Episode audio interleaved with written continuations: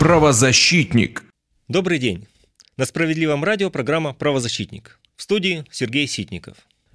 Тему сегодняшней программы мне подсказал материал о работе нашего Липецкого центра защиты прав граждан. Вы заказали в интернет-магазине товар. Но менеджер через какое-то время вам звонит и говорит, конъюнктура рынка изменилась, цена выросла, и продать вам товар за прежнюю цену не может. Или говорит, товара вообще нет в наличии. Что делать? Давайте посмотрим сюжет. Евгения Слободян из Липецка заказала в интернете ноутбук и оплатила его полную стоимость 90 тысяч рублей. Но своей покупки так и не дождалась. Через неделю продавец внезапно отменил доставку и вернул деньги, хотя товар был в наличии. Но на сайте цена данной модели была уже заявлена аж в 159 тысяч рублей. Женщине ноутбук требовался срочно, ей пришлось заказать его повторно, но в другом магазине за 99 тысяч рублей. Потратив время и нервы, переплатив за товар приличную сумму, расстроенная покупательница решила не спускать этого с рук нерадивому продавцу. Свою историю она рассказала на приеме в Центре защиты прав граждан. Специалисты усмотрели в этом деле нарушение прав потребителя и направили претензию в магазин и обращение в Роспотребнадзор и антимонопольную службу. После проверки надзорного органа продавец предложил жительнице Липецка пойти на мировую и предоставил ей в качестве компенсации купон на покупку товара на сумму 9 тысяч рублей. Итак, покупатель не только заказала ноутбук в интернет-магазине, но и оплатила его. Мог ли магазин изменить цену договора? Мог ли он отказаться предоставлять, продавать этот ноутбук покупателю? Конечно же нет.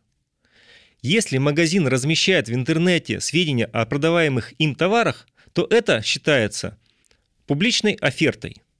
Оферта – это как раз предложение заключить договор. В данном случае договор купли-продажи. А публичная оферта называется потому, что это предложение адресовано неопределенному кругу покупателей. И магазин обязан заключить договор купли-продажи с любым лицом, который выразил намерение приобрести предлагаемый товар. Для заключения договора покупателю достаточно принять это предложение. И поэтому, когда вы оформляете заказ на странице интернет-магазина, то тем самым вы принимаете предложение магазина, тем самым вы заключаете договор купли-продажи. Это называется, вы принимаете оферту, акцептируете оферту магазина. Ну раз договор заключен, то магазин уже не имеет права условия договора изменить. Не может не изменить ни цену договора, ни наименование товара. У вас может возникнуть вопрос, а как подтвердить, что вы действительно оформили заказ на интернет-сайте? Дело в том, что магазин, после того, как покупатель сделал заказ, должен предоставить покупателю подтверждение этого заказа, подтверждение заключения договора купли-продажи. То есть прислать сообщение, где указать и номер заказа, и подробности этого заказа. Какой товар выбран, за какую цену, какая номенклатура. Если вы сделали заказ, а вам магазин подтверждение не прислал, это повод задуматься о надежности продавца.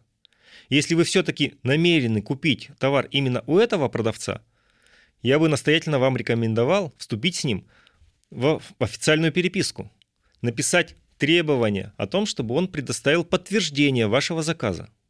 Напомню еще одно важное условие. Если покупка предусматривает обязательную предварительную оплату, то в этом случае продавец обязательно должен сообщить покупателю срок, в который он передаст купленный покупателем товар. Если это условие не соблюдается, то тогда вступают в действие нормы закона. Продавец обязан будет передать покупателю товар в течение 7 дней после предъявления последним требования о передаче ему товара. Так вот, когда мы разобрались с законодательством, давайте рассмотрим наиболее популярные случаи.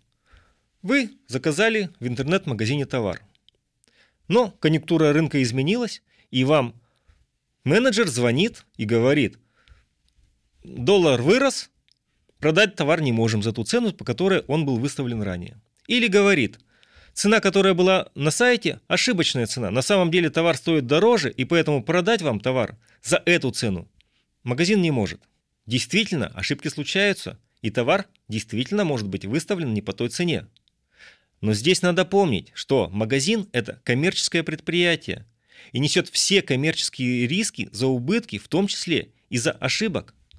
Это коммерческий риск магазина. И поэтому, когда договор заключен, магазин все равно должен исполнять условия договора и продать вам товар по той цене, по которой он был заявлен.